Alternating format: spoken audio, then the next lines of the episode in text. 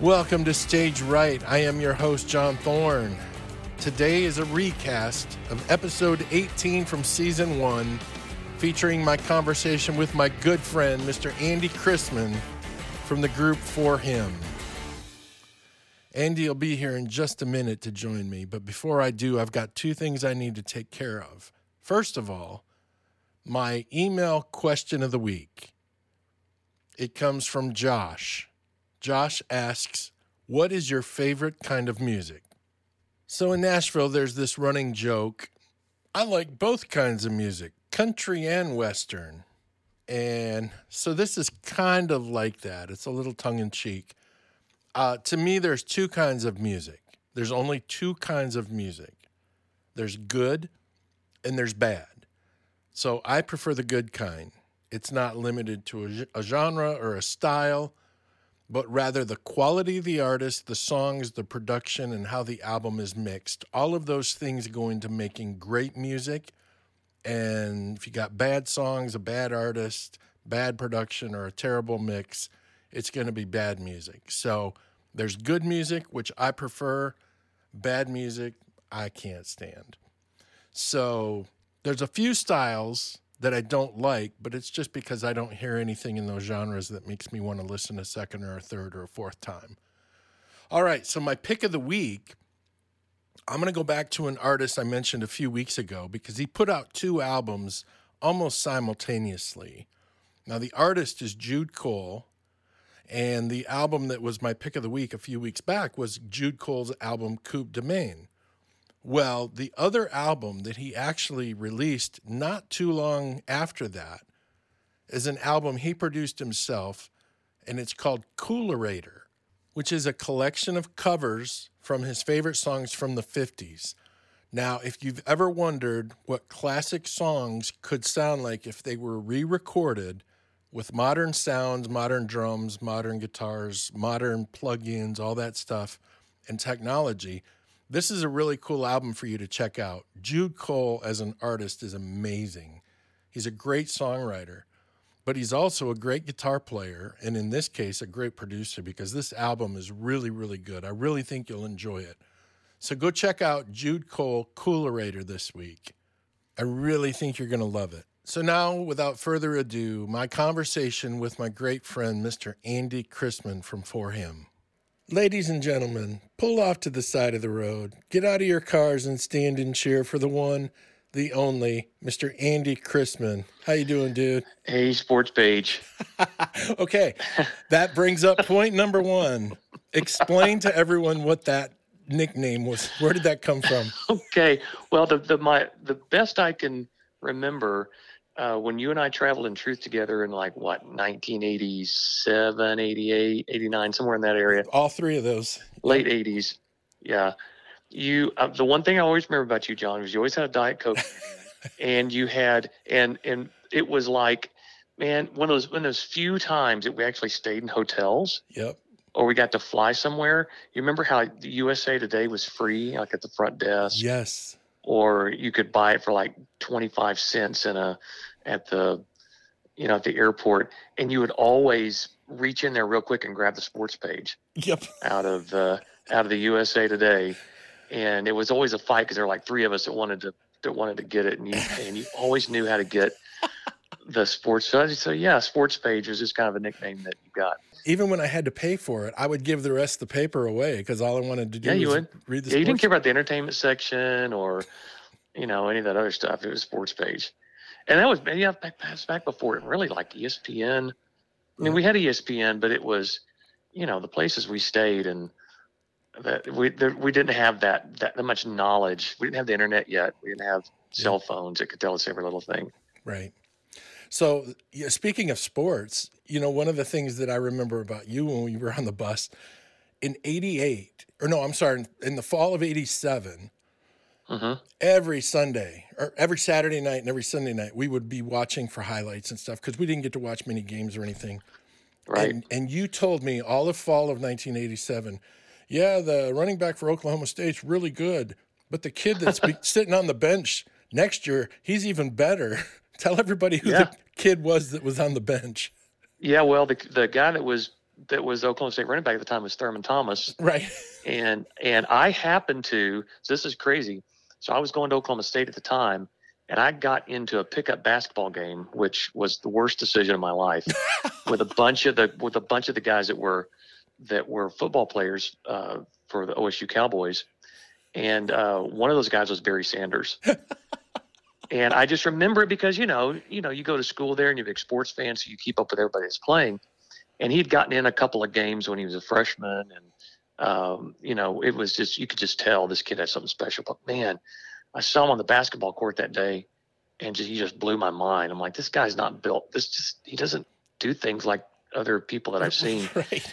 And, yeah, I remember, I remember that was like right before I left school and came on the road, like within – maybe two, three weeks before I left school and came on the road with Truth. And dude, yeah, he exploded. And obviously, you know, I, I would say arguably the greatest running back in the history of football. That dude was amazing. That's something coming from you because you're a Dallas Cowboy fan. I, oh, correction. I was a Dallas Cowboy fan. Oh, we have breaking news. Do tell. No, we're divorced. I divorced the Cowboys about eight years ago when I just couldn't take it anymore. Tell me how that came about. Well, I mean, I don't know. If, I don't know if you've ever done this, John. I mean, you probably have. With, I don't know. You're you're pretty loyal to your sports teams, but um, from what I can remember, yeah. But uh, they're just, you know how you. It, I got this epiphany. Like, if I had a girlfriend that cheated on me, mm-hmm. every like. like every week or just, just continue to cheat on me. And I'd skip forgiving her and bringing her back. That's how I feel about the Cowboys and right. Jerry Jones as an owner. Cause I'm just like, they give all these promises every year and all the sports writers believe it. Oh, this is the year of the Cowboys. Cowboys are, this is a Super Bowl team this year. And they always disappoint. Wow. And I just got to a point where I'm like, I'm, I'm done getting my heart stomped on. Right. I'm like, this is never going to change. And I picked up fantasy football and played that. And I just, I, you know, I just had a, had fun rooting for other teams and other players. And I've just never looked back. Now I just love to watch quality sports, and I don't really have a team that I cheer for. Right on. Well, that's cool. Um, you want to hear something funny? Yeah, please. Until this year, I was loyal to my sports teams. Hey, I'm, you're a big Dolphins fan.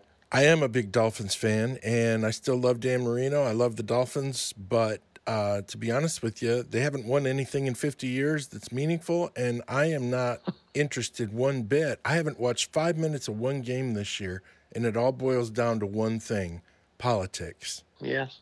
I simply couldn't care less about their politics. So to be honest with you, I haven't watched five minutes of news or five minutes of sports all year long. I think that's healthy. I think, but you know what? I, you know, I haven't completely given up sports. I still love the spectacle of it.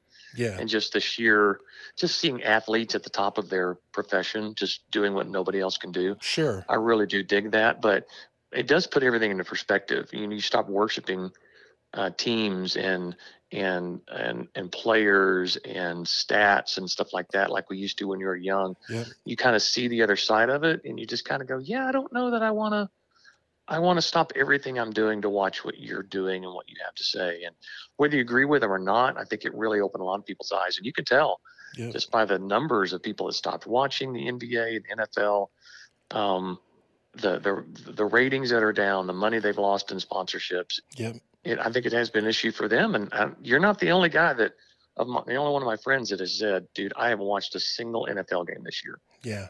Um, that's, that's significant. Trust me. I've watched football fifty years of my life. There was nothing yeah. I loved in this earth more than N F L football. Here's what's crazy. After you made that decision, did you really miss it? Well, you know what I replaced it with? What? This podcast. I basically have traded the amount of time I used to watch football into putting it into this podcast, and I've had a blast. That's so constructive, John. I'm so proud of you. Right on. Yeah. Well, and had I not, who knows? We might not be talking now. So that's right. All right. So let's get to, for those that don't know, we've talked a lot about Oklahoma State and football in the last few minutes. You were a math major at Oklahoma State. I was. Okay. So explain for everyone how you went from being a math major at Oklahoma State to being interested in music and singing and then ultimately auditioning for Truth. Well, let me tell you why I wanted to be a math major was because I really, growing up in Waco, Texas, there there wasn't a lot of, um, uh, how would I say this, encouragement mm. to follow a career in arts. Right. You know, right. It was, uh, you know, you're going to go work on a farm, or you're going to, you know, you're going to go work in the local Mars factory down the road, or, um, you know, it just, it, there wasn't a, a, a premium put on art, on music, on, on anything in that genre right. when I was growing up. And so there weren't a lot of musicians in my school. So I had no one to like hang out with, to talk music and to kind of push me and to compete with. There just wasn't that in the area uh, area of Texas where I grew up. But I knew I could sing. I, w- I had an unusually strong voice. Uh, when, when I would sing at my church, people would notice like more than normal right. that I had I had a gift.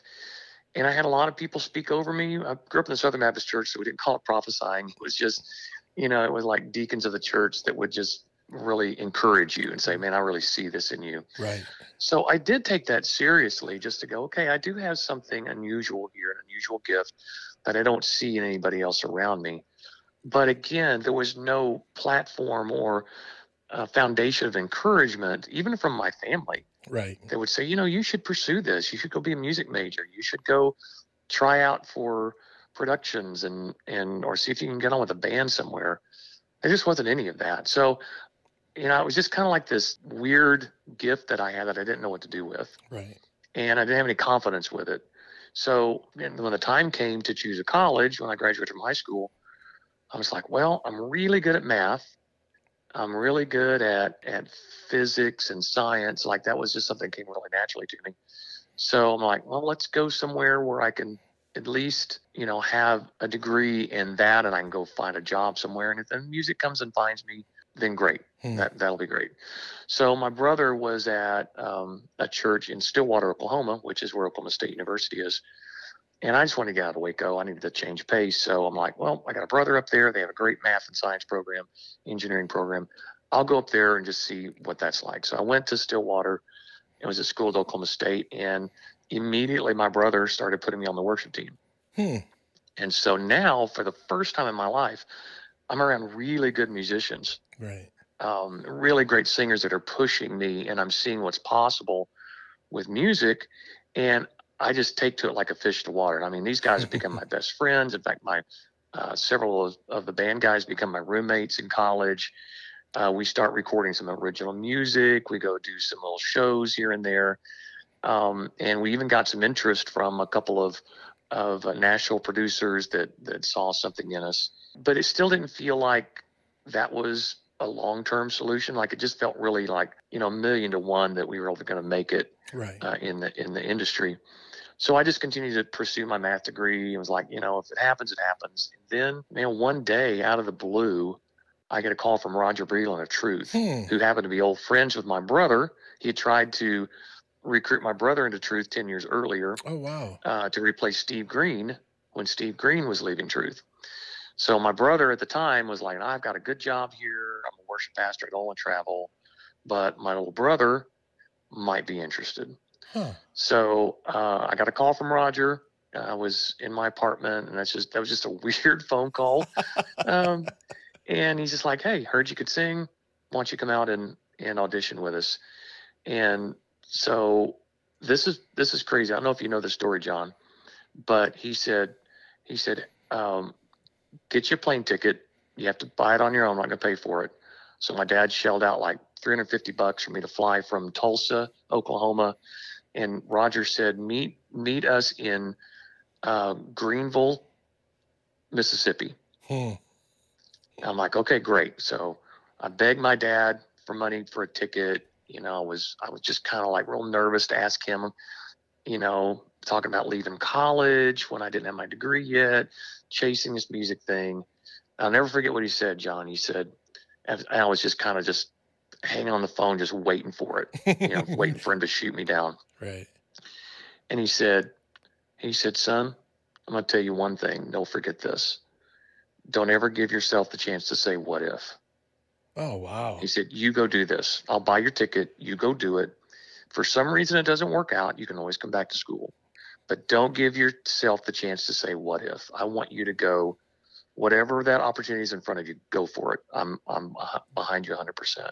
Wow. That's, man, that was such a, that set me free. Like, yeah. I felt like I could go and not be concerned with what would happen. Yep. Or if I was going to disappoint my family by not finishing college. It was just huge. Um, and so I fly to Greenville, Mississippi, and um, I'm just like, okay, now what do I do? I'm at the airport. I don't, do I get a taxi? I had like fifty bucks in my pocket. So I rent a taxi, and this guy has no idea where, where Faith Baptist Church is in Greenville, Mississippi. So we're, we literally drive around for two hours what? in the Delta down there. Oh no. Yeah, for two hours. It's crazy. And we can't find a church. Finally, on the edge of town, way outside of Greenville, we find this place called Faith Baptist Church. And we've been stopping. And so, remember, this is like nineteen, early nineteen eighty-seven. Right. We had stopped, you know, at several pay phones and looked through phone books to try and find out where this church was. We finally find this Faith Baptist Church on the edge of town, and there's nobody there. It's all locked up. There's no, there's no t- tour bus. There's no truck. I was like, oh my God, what's going on? Like, is somebody playing this massive joke on me? Like, what is happening? So I go, I go get a hotel room. I, you know, that my dad had bought a hotel room there in Greenville for me. Um, and I'm just like, what the crap? Like, what's, seriously, this Roger Breland dude can kiss my butt. I don't know what's happening here, but this is a, this is a terrible joke. So I get to my hotel room. And, um, and John, I can't tell you how many times I use this story in my, in my, um, leadership coaching and training. Um, but I was just like, okay, God, I know you didn't make a mistake sending me out here. There's no way. Right. So I'm just going to, I had heard my pastor preach this message about a week earlier. He said, the best, the best prayer you can pray is help. Right. So I did. I just sat on my, the edge of my bed and said, help, Lord. I don't know what else to do. I need your help. Because I'm just like, I can't go back to my dad. And he's going to, you know, I, I was still kind of worried about that whole dynamic. Just like, oh, right. You know, I, I can't believe I blew this. So I'm sitting on the edge of the bed, and this thought pops in my head. I remember Roger saying, um, yeah, Faith Baptist Church, it's, it's, it's right near Mississippi State University. Hmm. So I'm like, huh, interesting. And I thought, go get a paper. So I went to the front desk, got a sports page from from the paper, opened it up, and it said, uh, it was the front page of the of the of the sports page said, girl, something about the girls basketball team at Mississippi State University, Starkville, Mississippi. And I went, oh my God, I'm in the wrong town. Oh my gosh, I'm in the wrong town. So now I'm like, okay, now what? Now what I would, so it's like six o'clock now, maybe six thirty in the evening. Right. And I know this, you know, the, the concert's like at seven or seven thirty. Right. So I realized, I remember there across the interstate from where I'm staying, there's a big Baptist church. Oh wow. So I I walk across the interstate, huh. go to this church, it's all locked up on a Wednesday evening, knock on this door, and this lady opens it up, and she's she's putting together Um, the you remember how potluck? Baptist churches used to have potluck dinners yes. on on Wednesday Every nights. Wednesday. You know, so she's helping put all this potluck dinner together, and I tell her my story. She didn't know who I am. I'm some twenty-year-old kid from Oklahoma. Right. And she says she calls. So we, she calls. She said, "Oh, hang on a second. My kids like Christian music.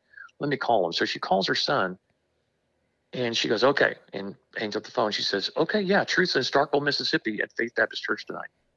Oh, wow. And I'm like, oh my gosh. So I'm like, how am I going to get there? She goes, get in my car. I'll take you. It's like a forty-five minute drive. Oh, how cool. So this lady who does not know me and has got all this work to do at her church, she says, get in the car. I'm going to take you to Starkville. She drives me to Starkville. I walk out of the car, walk up as the concert is starting. I see Roger Breland and goes, well, I thought you'd been here like three hours ago. And I said, I said, bro, you sent me to Greenville, Mississippi. And I'm telling you, John, he heard me sing for five minutes after the concert. We went to the back of the bus. Oh, wow. He sat me down. He said, hey, you got a good voice. I think you'll do well here. He said, but that's not why I'm hiring you. Hmm. He said, the reason I'm going to hire you is because you figured out how to get from Greenville, Mississippi to Starkville, Mississippi with no information other than what I told you on the phone. Wow. And you made it. He said, I need a guy like you. Oh, cool. And And that's how I got into Truth. Oh, man. Well, you know what, Andy? That says everything anyone needs to know about you, period. That's why you do what you do every day. Well, I tell my kids, I, I used to tell my kids this all the time growing up. There's always a way. Always hey, a way. There's always a way.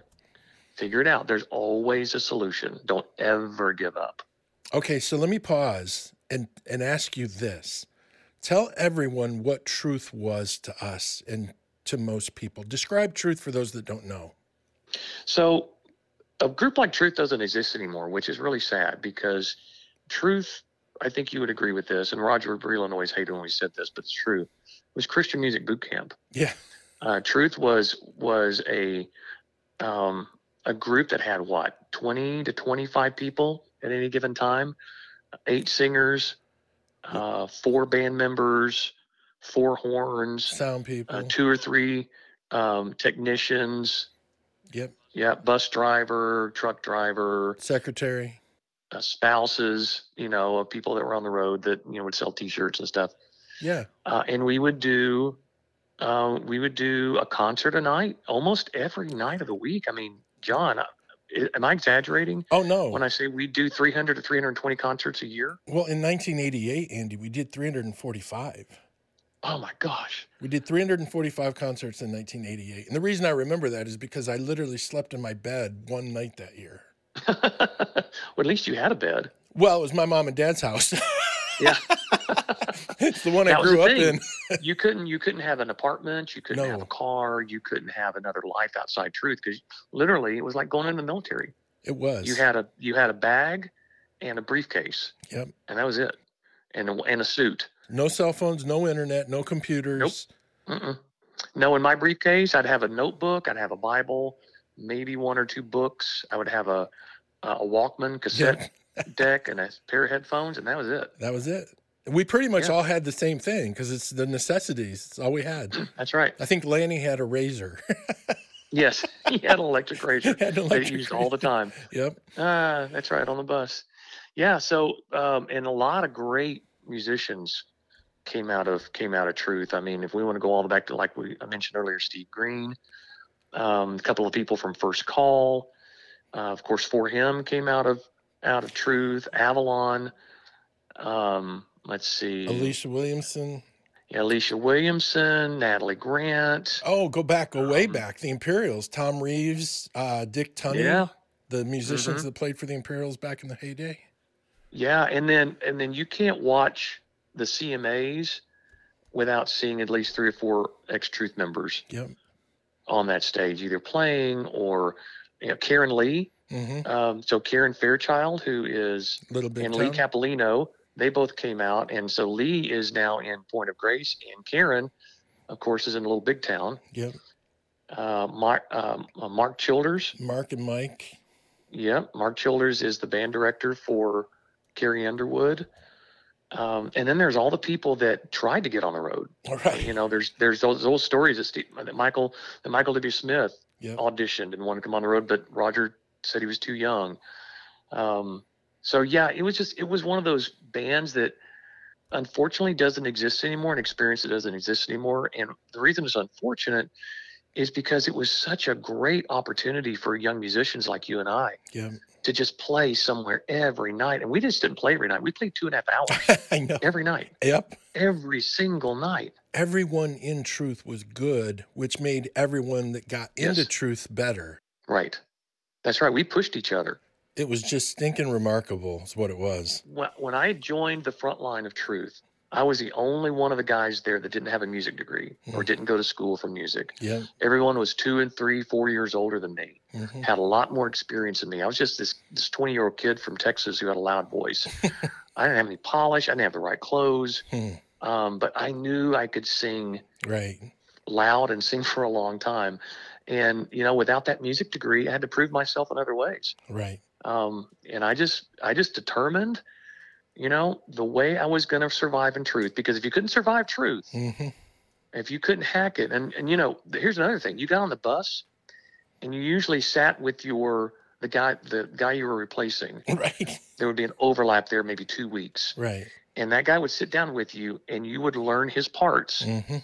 and you would listen to, to board tapes. Yep. every single night. And there was a, a chart book of what, thirty-five songs, maybe, mm-hmm. yeah.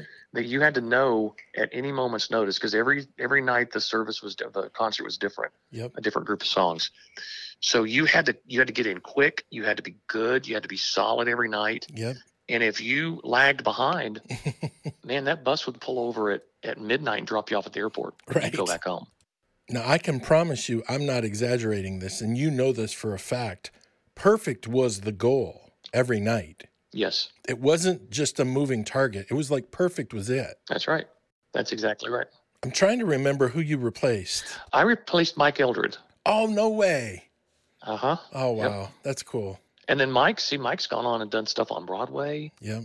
And and had a pretty successful career. Yep. Um, doing that. And, yeah, again, another guy that just, you know, the, the talent level mm-hmm. that that you're around every single day was just mind-blowing, especially looking back on it. So, yeah, it's sad that a group like, like Truth doesn't exist. And I, I tell um, worship leaders and musicians that I coach, I'm like, I hate to tell you this, but you're not going to get the experience that I got. Right. Because it doesn't exist. You know, if if you're lucky, you're going to sing two or three times a week for about thirty to forty minutes each time. Yep. You know, one in a million, you're going to join a band that maybe goes out on tour. And even that's not happening right now. Right. But you're just not going to, by the time I was twenty-three, twenty-four years old, John, I already had my ten thousand hours. Yeah. Truth was a doctorate degree in music for everyone that was there. It really was. Yeah. Yeah. By the time I left Truth and joined four Him, mm-hmm. I had already done a thousand concerts. Think about that. Unreal. A thousand concerts. Insane. It's nuts. That's a career for most people. Like a thousand concerts is a career for most bands or groups. So before we move on from Truth, I want you to take a minute, talk as long as you want or as short as you want about Gordon Twist. Oh my gosh. I was hoping to get to see Gordon um, this last year. My wife and I just had our thirtieth anniversary. Congrats, by the way. Thank you. We were going to spend um, a lot of that time up in New York City. I booked tickets to several shows. We had all our, our favorite restaurants that we were going to go to. We were going to stay there four or five nights. And the but one of the biggest things we were going to do was was hang out with Gordon. uh, and Gordon still lives in New York City. Had great conversations with him uh, before we. you know, but as we were planning our trip, and I was so looking forward, if anything, just to say thank you to him. Right. Just one more time. Yeah. to, because I wouldn't be who I am without him. Gordon, Gordon is a guy at, who back was an original member of Truth, like back from like the early seventies, but he went on to have a career on Broadway as a, as a vocal producer. Mm-hmm. So basically one of his big jobs was to rehearse, to get singers rehearsed and ready to go for um, for performances. Yeah. And so he was, I mean, he's just a monster when it comes to teaching how to perform, how to get the best out of your vocal. So Gordon would come on the road every now and then. Roger would hire him to come out and spend some time with us. Yeah. And he was amazing. Uh, he just, he was like, he's like, he's like four foot nine, a hundred pounds soaking wet. And, but he had, he just had this incredible energy. He's got a, a, a puff of white hair on his head. Um, and he would run all around the auditorium while we were rehearsing yep. and scream and throw his arms up and get in your face and, and tell you you could be better. And I'm not getting enough from you. And I still hear his voice in my head hearing, I want more. Give me more. I don't believe you. Give me more. The funny thing about him, though, is he didn't just tell you, I need more, I need more. Like, he would tell you how to give him more. So he would tell you how to give him what he wanted. Right. Yes. Which is way different than someone that just doesn't like what they hear but can't tell you what they want. That's right. And he taught me, he taught me uh, my, my, uh, Uh, vocal coaching of choice, which is singing on the breath, which hard to believe is not taught because I'm teaching everywhere right now, right. all over the country, and nobody knows singing on the breath. I'm like, how do you, how can you not know how to train your voice this way? Because every great vocalist right. in the history of time sings like this. But that's what Gordon taught me and all of us early on was how to sing on the breath, how to get that power from your core, uh, how to sing for two and a half hours at a time. And like you said, be perfect. Yeah. Perfect was the goal. And, and, and it was attainable with Gordon by your side. Yeah, it was. Um, so yeah, he was just, to me, he was the greatest mentor vocally and as a performer that I've ever had. And almost everything I teach, almost everything that I go back to when I'm, when I'm getting ready to sing and perform, ultimately goes back to Gordon. Yeah. I feel the same way. And as a bass player, I don't think it, it didn't matter if you played second trombone. Yeah. He would he would make you better. That's right. It was just remarkable. So I just wanted to take a minute and talk about Gordon, because he's we all owe him pretty much everything I learned about playing in a band. I learned from Gordon Twist. Yeah, he was amazing. And I'll tell you this, if you're listening to this podcast and you want to be great, mm-hmm. you need a Gordon Twist in your life. Absolutely. You're not going to get there on your own. You're not just going to guess right every time. Nope. And and and we're all we're all at heart lazy creatures. We're going to push ourselves until we go, ah, I think I'll take a break. Right.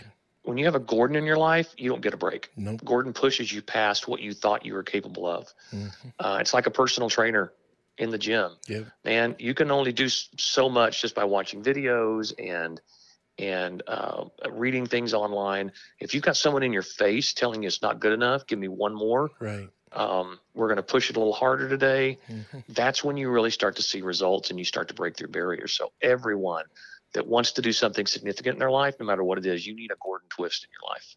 Absolutely. Okay. So Gordon and Roger and the three hundred forty-five concerts a, a year, all of that, that prepared you for what was next. What was it like? Tell everyone what it was like to literally be launched out of Truth, off the Truth bus, into four him and into C C M. Well, it was a crazy journey, John, because you know this, uh, being in Truth, um, Truth kind of had a um, an underdog mentality to them, uh, especially Roger Breland. And I love Roger, and he's a he's a great mentor of mine. Mm-hmm. But Roger, I think, always felt like um, no one gave Truth um, the recognition they deserved, and rightly so. Uh, he's he's since been uh, inducted into the Hall of Fame, but you know, back in the day, it was really hard to get Truth songs played on the radio. Yeah. Um, it was really hard for Truth to get really good, um, you know, slots in television shows and just the, the notoriety that all the artists were getting during that time. Right. Truth just seemed to be um, someone that was really overlooked, and that really bothered Roger because he had great. You know, great people, great songs, great concerts. It, anyone that ever came to Truth concerts will will never forget it. Yeah. Um, and so, you know, we were kind of in that. We were all in that, just kind of that underdog. Nobody knows really who we are or what we do or what we're capable of. And Truth only had like one number one song in, you know, up at that point of in almost twenty years of ministry. Right. So when when we decided, when Roger... Roger knew that that the four of us had spent, you know, about as much time in, in Truth as we could. But the four of us guys had a sound together because we'd sung together for almost three years. And he helped us get a deal at Benson Records where Truth was um, signed as an artist. We went and did our first album together. And the song Where There's Faith hit the radio. We were still on the Truth bus in in April of two thousand, I'm sorry, April of nineteen ninety. Mm-hmm. And Where There's Faith hit the radio and just caught fire and was a number one song within four or five weeks of hitting the charts. And that was, that was amazing, but it was also really odd because here we're in a band that had been trying for decades right. to get, to get some respect on radio. And then the four guys step out of the group. And while they're still tour- touring with Truth, they have a number one song on Christian radio. So it was it was amazing. I, m- I remember that we got the news that our song had gone number one, and um, it we were it was just before a Truth concert, and so we all celebrated, high five, and we're like, okay, get on stage. Now we're gonna tear down. Yep. Now we got to load up the truck. Yep. Now we got to go stay in, in in in host homes, and the next day we got a six hour drive to Lincoln, Nebraska. So we, there's no time to celebrate and savor it. We just knew, oh, things are happening, but we still have a job to do here. Right. And then finally in August of nineteen ninety, we left Truth and went out on our own. And the great thing about that was we already had a we already had an audience. Right. Everybody that came to a Truth concert came to a four him concert. Mm-hmm. Uh, and it was, it, you know, we were a new artist. In fact, we even won New Artist of the Year that year at the, at the Doves, but we really weren't. Right. We, we had been doing this a long time. We had more um, uh, experience under our belt than any other new artist out there. Yeah. So, you know, it was, it was, it was cool, but yet it's like we didn't stop doing our thing. It's not like all of a sudden, like, whoa, look at us, America, we're here. We're the new Christian music group you want to hear. And it's like, no, well, we're going to do another concert, except now it's just the four of us right. instead of twenty-four of us. Right. And we just, we got our own bus and went on out and did two hundred twenty shows that first year. Wow. Out of Truth. We didn't know any different. We're just like, yeah, we'll take a, sh- we play a show every night. Right. Right on. No laying at the pool for you guys. We did not. We did not take any time to savor it. We, and I think we rejoiced that second year because we only did two hundred right. shows that next year. Um, but yeah, I mean, I don't know that four him any, ever really sunk into any of us yeah. because like I said, we didn't have that, re- that, that time of just going, we made it. Oh my gosh, we're on the radio. Right. It was literally, you made a record. We, we, we, we would always take a two week break at Christmas in Truth. We would finish like our, our last Christmas show at Truth, Truth on what, the twenty-third. Mm-hmm. And we would be home by the twenty-fourth with our families. We'd spend two weeks off, and then we'd be right back on the road the second week of January. Right. Well, that year, in between nineteen eighty-nine and nineteen ninety, we did our last show with Christmas show with Truth, had about three days home with family, and then we're in the studio January first recording the the four him album, and we were back out on the road like January tenth wow. doing Truth concerts, and it just was like, we did a record, right? I think we did. Somebody's got that record. Well, we're out here doing all these Truth songs. And it just kind of was like a big overlap in our lives. And, right. um, you know, I think that was pretty good for us. And we just put our nose down and kept going to work. That's remarkable. So I thought I was in four him yesterday, but I'm back in Truth today. Exactly. That's exactly how I felt. Oh, wow. That's so cool, though. Okay, so you guys had tons and tons of radio hits. Give me three of your favorite four him songs that you guys sang. You could either pick songs you sang or somebody else sang, but give me three of your favorites. Oh, man. That seems to change in every season of my life. Um, yeah. I mean, Where There Is Faith is probably one of the three, right? So I will tell you this before, let me, let me say this before I answer that question. So I, my daughter for a few years lived in Albuquerque and had her first baby down there. And, and it's about a ten hour, ten and a half hour drive from Tulsa to uh, Albuquerque. So I was coming back all by myself. I'd taken my wife down there, dropped her off. Um, our daughter just had her first baby. So my wife was going to stay there, you know, maybe two or three weeks. Right. So I'm driving back from Albuquerque by myself. And I had this thought, you know what I'm going to do?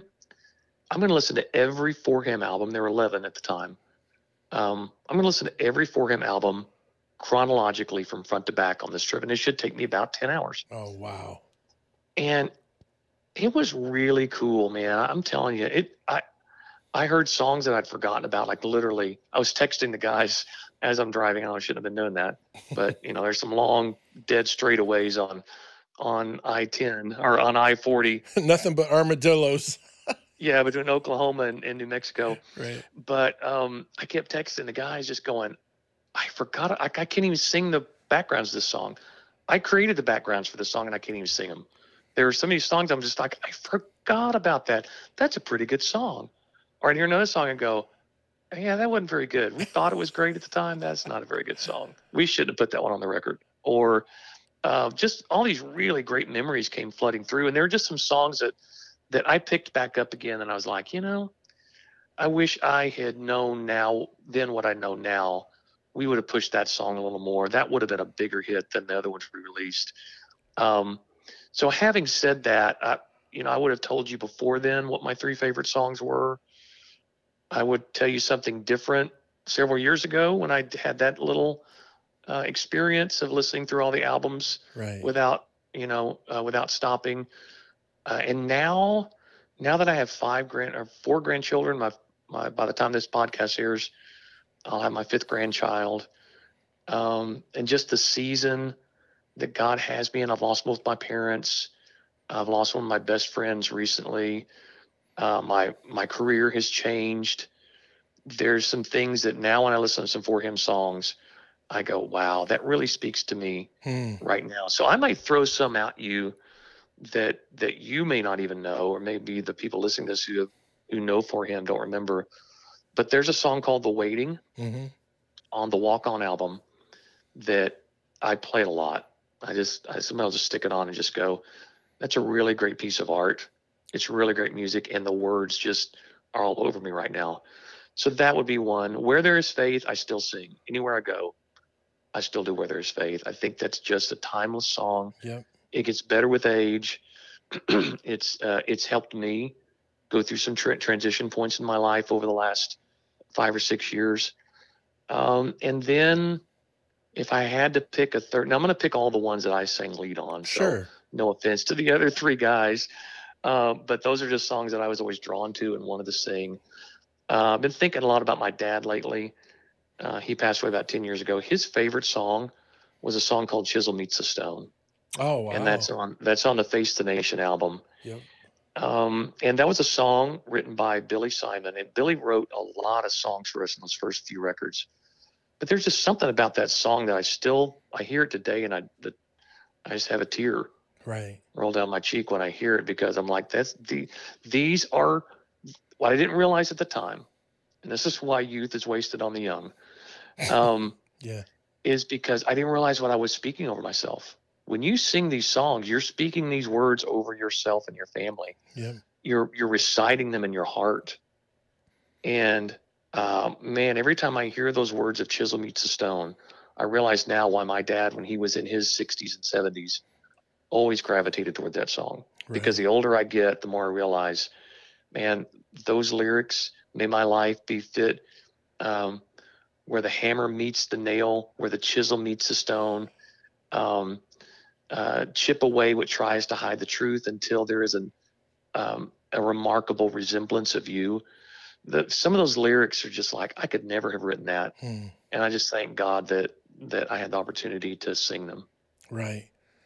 So you're talking about songs that you love, song that your dad loved.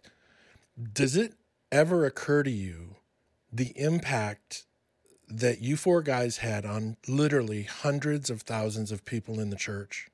John, I'll tell you, I'm going to be real honest about this. Um, when we when we walked away from four him back in twenty, uh, two thousand six, we were tired. Yeah. Uh, we were tired. Um, you know, we, we, we I felt like we kind of ran out of things to say. Uh, it was kind of hard to celebrate what had happened before, because we knew that there wasn't, we didn't see much of a future going forward. Um, so it's kind of like a marriage. When a marriage falls apart, you know, you're, it's kind of hard to celebrate what came before, because right. you know that, that now it's ending and it's never going to be the same. Uh, we never had any bitterness towards each other. You know, there's nothing like that. It's just kind of, we all came to the decision that I think this has run its course. twenty years is a long time. It really is, and and there a lot happens in twenty years, um, you know, good and bad, and things that you, you know, that you can't unsay or unsee or yeah. unthink. And uh, um, you know, I don't think we took enough time away when we were doing it. We never took a break, hmm. and that really hurt us in the long run. I think had we taken a year off here and there, or you know, chose to do some other things instead of touring with our lives, mm-hmm. I think we we might have had more music in us. We might have had more longevity, but that's the way it was. We can't fix that, and so I'm not I'm not mad about it. Right. But I think all of us, in some way, walked away from and just let just set four him down and walked away. Right. And went, that was great, but we need to do something else. And personally, I just didn't want to listen to four him anymore. I didn't want to do any four him concerts. I, you know, I was working with a younger generation at, at the church that I, that I became worship pastor at, that just didn't, you know, they didn't like Christian music. They didn't really grow up listening to much more than Carmen right. um, or D C Talk, and four him just wasn't in their wheelhouse. So I didn't come, I didn't go to a place where four him was celebrated really. So that also kind of helped me distance myself from the past. And then this is really cool. About eight years ago, John, I started getting random Facebook messages from people that said, hey, I don't know if you've heard this in a while, but here's what this four him song walked me through. Mm. And I started getting these testimonies. Like, I got a testimony from a lady who said she was almost, she was so close to suicide that she knew she'd be dead within a week. And she found a poster that I had signed with a verse of scripture underneath it that she looked up. It brought her back to God. Oh, wow. She went to her church, got baptized, and and she's living for God. And she's like, thank you for signing that poster in mm. nineteen ninety-six. I'm like, what? Oh, cool. Are you kidding me? That's awesome. I'm hearing stories about Where There Is Faith and the measure of a man and the basics of life and for future generations from people who are now in their forties, fifties, and sixties that are saying it had, had it not been for that song, had it not been for that concert I went to, I gave my heart to Christ at your concert in Louisville, Kentucky in two thousand two. And it just makes me go, whoa, God, okay, I get it. You, you got me. What we did, what we did in four him really was orchestrated by you. Yeah. And, and, and I, there's a fondness now to all that that I really cherish. Um, And honestly, it brings me closer to the guys again, just to know, hey, God used us. Yeah, God really did something through us in our music and our ministry, and and the people we were able to impact, the the the, the positive influence we had on young musicians. Uh, you know, since I've been doing my radio show, I have a worship radio show, and I have people like Tomlin, and and um, Mark Hall of Casting Crowns, and um, you know, some of these other worship leaders across the country. They'll come on my show, um, and they'll go, oh, man, I wouldn't be here if it wasn't for four him. Right. I would come to four him concerts, or I would get that new four him record and go, I want to do that someday. That's who I want to be. Right. And I realized, man, God, I had no idea you were doing all these things. Um, and so it's been just really cool to see how God has brought that back into our lives as a little, as a little kind of a wink and a nod, just going, you had, you didn't really know what you were doing, but I did. I was I was doing something way beyond what you ever expected. It's funny because the ten-hour drive when you played all the four him C Ds in a row, mm-hmm. that's what fans got to experience for years and years and years. Yeah, you're right. You you guys never had the benefit of sitting and listening to a finished four him album without having to go through the trouble and the the painstaking process of making it. Right. That's exactly. And then, and then, and then getting it ready to tour. Yes. And then listening to it going, oh, we should have done that. Oh man, I wish we would have mixed it this way, or we should have sang this line this way, or yeah. But fans have been able to take that ten hour drive every day since those albums came out. That's right. And that's the impact that it has on them. That's a really good, that's a really good perspective, John. Well, th- thank, it's nice of you to say, but you guys, the impact, only eternity will tell the impact you guys truly had. Okay, so four him winds down and comes to a close, and you move on and go into church work. I know you ended up at Church on the Move in Tulsa, but I think, didn't you work at a church before Church on the Move after four him? Well, so first, one of the one of the big, um, and I didn't really talk about this when I talked about uh, four him disbanding for a season. Um, I was kind of the impetus for that. I was I was the cause of four him taking a break, uh, just because, you know, when I told you earlier about, you know, growing up in a little Southern Baptist church and, you know, these deacons and, you know, elders of the church kind of speaking over me, mm-hmm. what they were actually saying were, what they were actually saying was, you're going to be a great worship director someday. Hmm. You're going to be, you're going to be a really good music director. And I was just like, oh no, I'm not doing that. That is the, that is the nerdiest, squarest thing I could ever think of. Cause every worship director I knew mm-hmm. was, was a nerd.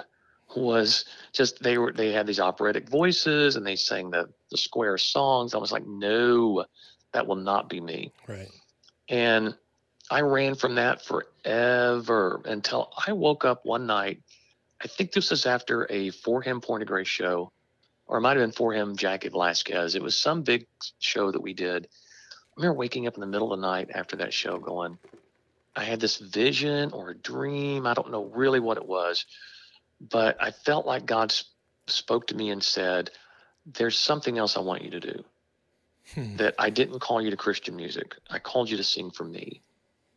And it was a broader, it was a broader idea than just singing Christian music. And it just kept sticking in my heart that I was to go back and help the local church. Hmm. And one of the things that I really processed through that with a lot of people I talked to and, uh, you know, uh, people that God had in my life that really helped me talk through some of these things was that, man, the Christian music industry was born because churches were not allowing really talented musicians to sing the songs they wanted to sing in their church. Right. They weren't letting them play their guitars and their drums and, mm-hmm. you know, sing their original music. And guys like Chris Christian back in the, in the seventies and the early eighties began to see this and go, we could, we'll make a home for you. We'll, we'll let you come. We'll give you a studio. We'll produce your songs, and we'll actually put it in the stores for people to hear. Yep. And you talk to all those all those cats in the early days of Christian music. They were all youth pastors and worship leaders. Mm-hmm. Um, and and the early Christian music pioneers gave them an opportunity to do what the churches wouldn't wouldn't let them do. So fast forward a couple of decades, what's happening? The church is losing all of their quality musicians to Nashville mm-hmm. and to the Christian music industry. And now the church is completely bankrupt of anybody that can make anything, uh, make any great art. Right. And I just felt like God spoke to me and said, I want the artists to go back to the church. I'm tired mm-hmm. of the church not having quality art. And I just decided that's what I'm going to do. I think that's my first calling, and that's what I should do. And so in two thousand, I told this to the guys in nineteen ninety-nine. I believe it was July of ninety-nine. We were working on our hymns project. And I told the guys, I said, I don't know what this means. This is what God's put on my heart.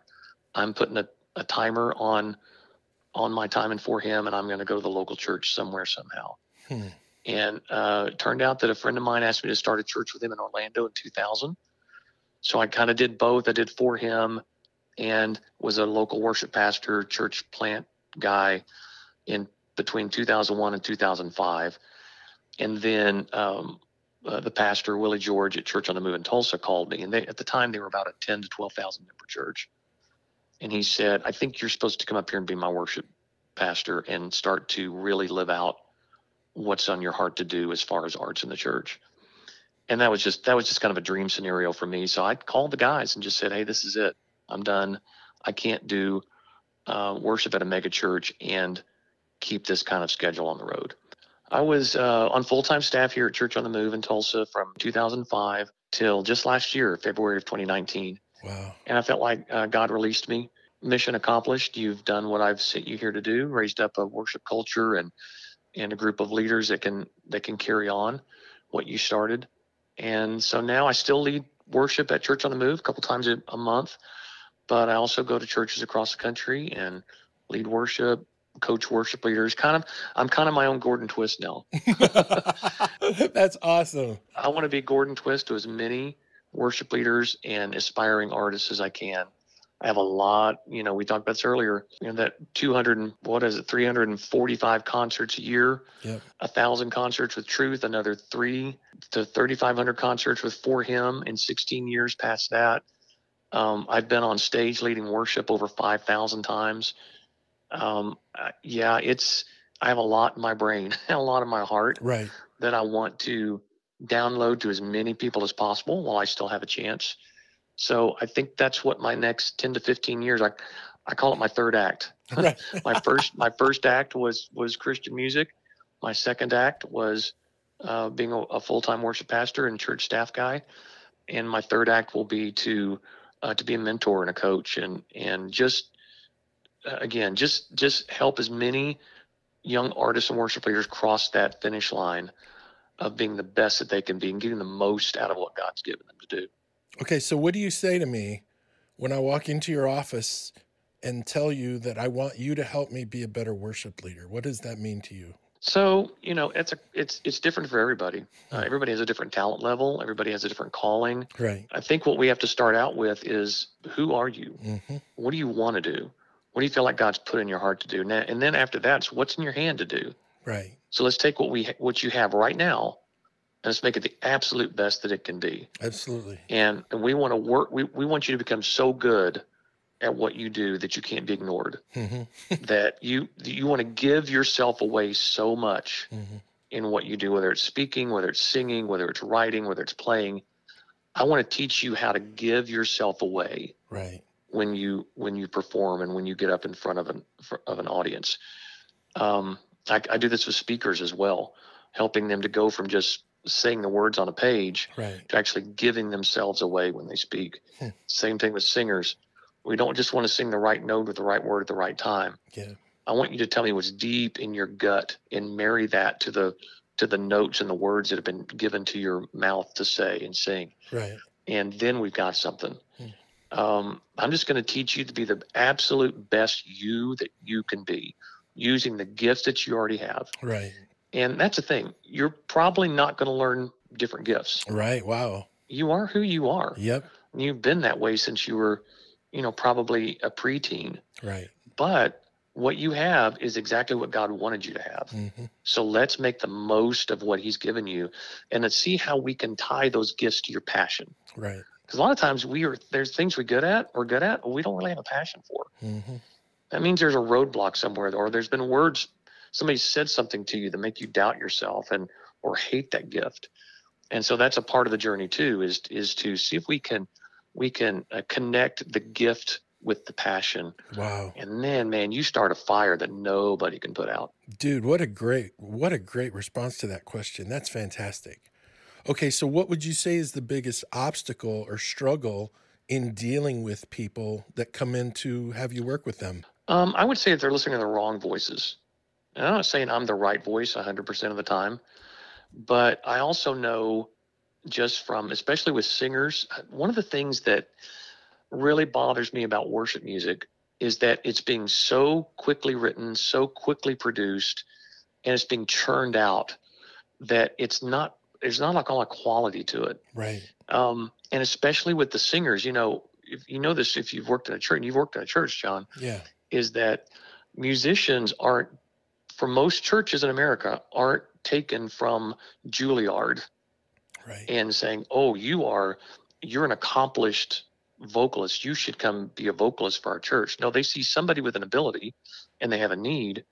And so they put somebody up with that ability who hasn't been trained yet and say, lead our church in worship. Yeah. And then they find some success at it. The church loves them. They start to grow a little bit, and then the pressure hits. Well, now we need more. We need more. We need more. And when you don't know, when you don't have any training with your voice or the way you communicate, you start listening to the wrong voices. You start listening to other people who have done it the same way you've done it. Well, the bad news is they're on a trajectory of, of ultimate failure with their voice and with their career. What you need to be doing is finding coaches. You need your Gordon Twist to come in and say, no, this is how you get stronger. This is how we get the best out of you. And this is how you do this thirty years from now. Um, that's the that's the biggest problem I see with communicators in the church, is that no one's coached them. Right. If you're going to be the pastor of that church, chances are you went to seminary. You you have cut your teeth in youth, being a youth pastor or a children's pastor. You've worked your way up. Um, but musicians on the stage, especially worship leaders, there's typically not that that journey for them. And it's sad, and a lot of a lot of worship leaders, and I talk to them all the time across the country, they're in over their heads. Oh, yeah. And they're literally, the clock is ticking on when they're either going to hit an emotional wall or a wall with their voice, and their voice is just going to fry out, and they're never going to be able to sing the way they wanted to sing. Right. Okay, so for me, Andy, modern worship, uh, there's a dark side, there's a sad side to it that um, I've experienced a few times, and I'll give you an example. A friend of mine up here, she's a, a great worship leader. She's got a great heart, loves the Lord, loves, very talented, plays keyboards and leads worship. She called me one time and said, hey, I don't have a bass player for Sunday. I'm leading worship at a church down in Detroit. Could you play for me? So I'm like, sure, I'm not doing anything. So my wife and I went down, and I took my bass, and I was going to play for her. And we get there, and we sound check and rehearse. And the sad thing is it's this beautiful traditional Nazarene church that's got a gorgeous sanctuary. What they had done is they had taken everything from the altars to the baptistry and painted the whole thing black. And then the rest of it was this really nice seventies, eighties. It was dated, but it was beautiful and it was well kept. And it was, they'd spent a lot of money years ago, and I can just hear the conversations. They didn't want to redo it because it was still pretty. I get it. And we go back into the choir room to do the pre-show, pre, I'm sorry, the pre-service meeting with the worship team and the tech team and everything. And there were these two cool twenty-five-year-old haircuts sitting there with laptops and coffee, their feet up on the table. Um, they'd obviously been to a seminar where they learned how to be the air traffic controllers of the service, and they were telling everybody what they're going to do. And when you do this, we'll do that, and then we'll do this, then you do that. And then, you know, after all of this takes place, then this is when the pastor will come up, and we'll make sure your lapel mic is is unmuted and everything. And that's literally the only thing they said to the pastor was, you come up at this time and we'll unmute your lapel mic so you're ready to go. That was the only input the pastor had in that whole pre-service meeting, was just taking one order from those guys. It was so sad. Yeah, I, I, I've seen those situations more than I care to remember. And and again, that you're hitting on something that, and, and look, I, here's the thing. Those twenty-five-year-olds are, are doing the best they know how to do mm-hmm. with the information that they've been given and the resources that they've been that they've been handed. Yes. But here's the problem. If nobody tells you that it can be better, right, then you're not going to get better. We're all creatures of comfort. We're all going to take the easiest path. None of us are going to choose a harder path to get from point A to point B. If we see an easier path to get there, we're always going to take it. And if we, and, and if along that easy path, if everybody around us says, hey, that was great, oh, that's good, only because they don't know how to take that path, right, which means they don't know how to sing, they don't know how to play an instrument, then you're never going to get better. You're never going to say, you know, at some point I should take the harder path because it's going to make me better and I'm going to learn way more about myself and my job if I take the, the road less traveled. Um, and, and here's the thing. There are a lot of churches that are growing uh, despite the lack of excellence in their worship. Mm-hmm. And if you're growing and your offerings are good, why do you need to get better? Why do we need to change what we're doing? Right. This is going great. And and that is the first, that's the, that, that's the first thing that you let enter your heart that's going to cause your downfall. Right. Because we all know this. This is physics. This is what I learned in Oklahoma State in physics, is that if something isn't growing, it's decaying. Yeah. If something's not getting better, it's getting worse. There's nothing in creation that except God that is the same yesterday, today, and forever. Mm-hmm. We, we're all either aging or we're decaying. Yeah. We're all either learning or we're losing information. Um, we're either getting stronger or we're getting weaker. We're either getting healthier or we're getting sicker. There's no in between. And and if you don't have a mindset of, I've always got to find ways to get better, um, I need to rethink my process, I need to push more um, in my giftings, then you're you're you're going to wake up one morning and realize that you're the, everybody's going to be, realize that you're the one that hasn't been growing. Yeah. And that happens in churches all the time. A church will grow, grow, grow, grow, grow, but the worship doesn't follow because, you know, well, the pastor can't do it and the deacons can't do it and the elders can't do it, but these kids, they sure can knock out a set in twenty minutes and it's great. And they're not growing. And the church all of a sudden hits a wall. Mm-hmm. Guess what? The first thing they're going to come back to, well, the worship's not very good. Yeah. Yep. You know, our services aren't great. The reason people aren't coming is because that church over there is is way better at doing a service than we are. And now where are you? Now you're really behind. Right, right. Okay, so before we wrap up here, Andy, tell everyone where they can find you in case they want to either contact you or hand you off to their pastor to contact you. Okay, so the good news is there aren't very many Andy Chrismans out there. So if you'll just type my name in, Andy Chrisman, into your browser, you're, you'll find me. You can find me at andy chrisman dot net. Uh, that'll get you the most the most info about what I do. You can also find me on Facebook, Twitter, Instagram, at Andy Chrisman. Uh, I also have a worship show. Uh, if your listeners um, have Christian radio that they listen to, I'm on four hundred stations around the world. It's a it's a, a weekend worship show called Worship with Andy Chrisman. Uh, that's one thing that's been a real blessing to me because I stay on the cutting edge of worship music that's coming out and do interviews with artists. Um, so uh, you can listen to me on on a lot of nights, on Saturday nights and Sunday mornings, on your favorite uh, Christian radio station. You've been doing that show a long time. Yeah, it's crazy. When I first moved here in twenty fifteen, or sorry, man, I get my years mixed up. Uh, when I moved here in two thousand five, right, uh, I had there were two Christian radio stations in Tulsa, K X O J, which has been there like thirty, forty years, and then Cox Communications had a had a station called Spirit one oh two point three, and Spirit one oh two point three came to me and said, "Hey, we we have this idea. You should do a a Sunday morning radio show." I'm like, that sounds interesting. I'll give it a shot. And they had budgets and they had, you know, they had just all this stuff set up for me to, to walk in. Same week, K X O J came to me and said, "Hey, we love you. We've loved four him. We've always played your music. We think it'd be great for you to do a Sunday morning radio show with us." I'm like, Hmm, there's, there's word on the street. Um, I said, "Okay, so what are we going to do?" And they're like, "Well, we don't know. We don't have a plan yet." And I went, "Okay, I'm going to go to Spirit. Let's start there because they have a plan." Uh, I did that for about a year and a half, and then, then that station flipped to talk radio. And the guys at K X O J just said, "Hey, bring it on over here. You know how to do it now. Bring it on over to our station." And since then, we've grown to four hundred stations. We're syndicated. It's remarkable. Um, we have every last year we had a great group of artists. We had, had Matt Redmond and and Mercy Me and.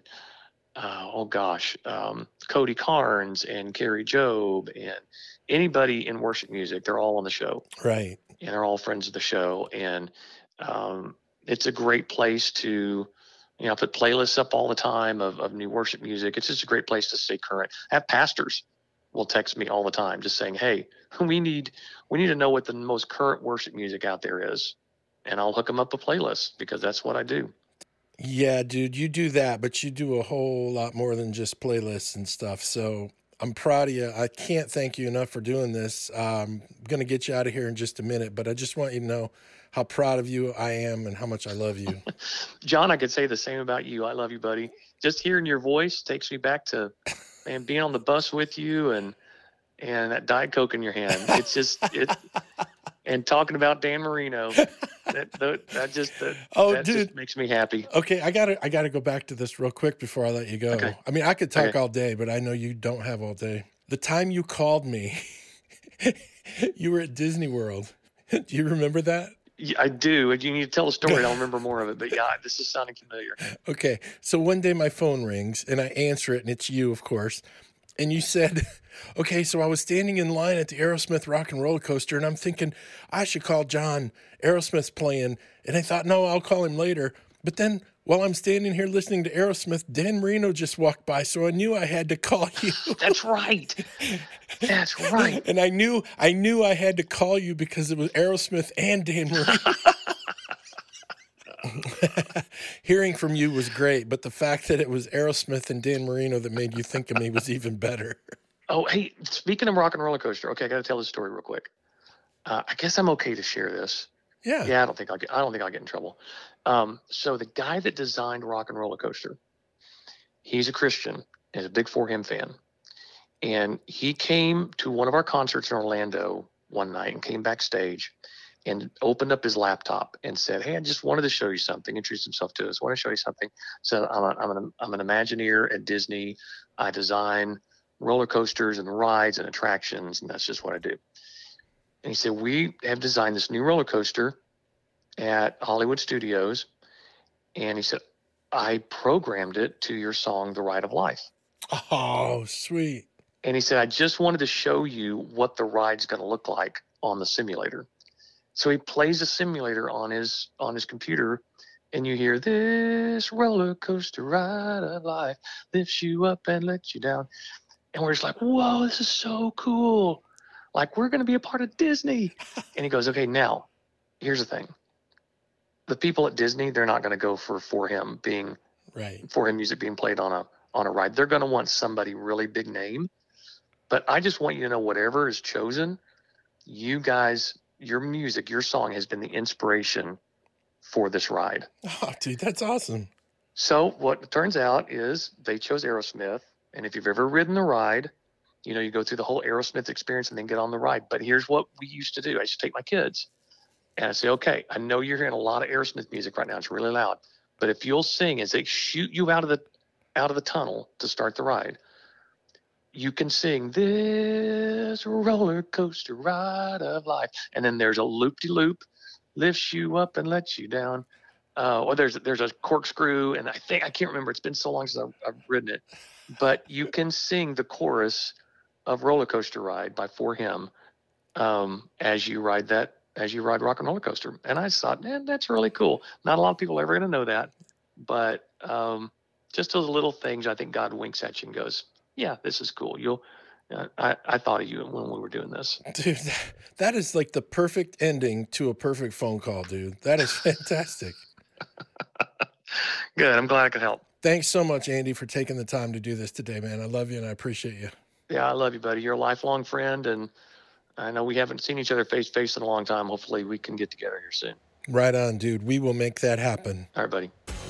My thanks to you for listening today. My special thanks to Andy Chrisman for being my guest. Next Friday, part one of my conversation with longtime booking agent and manager, Charles Dorris. Have a fantastic week, everyone. See you next Friday.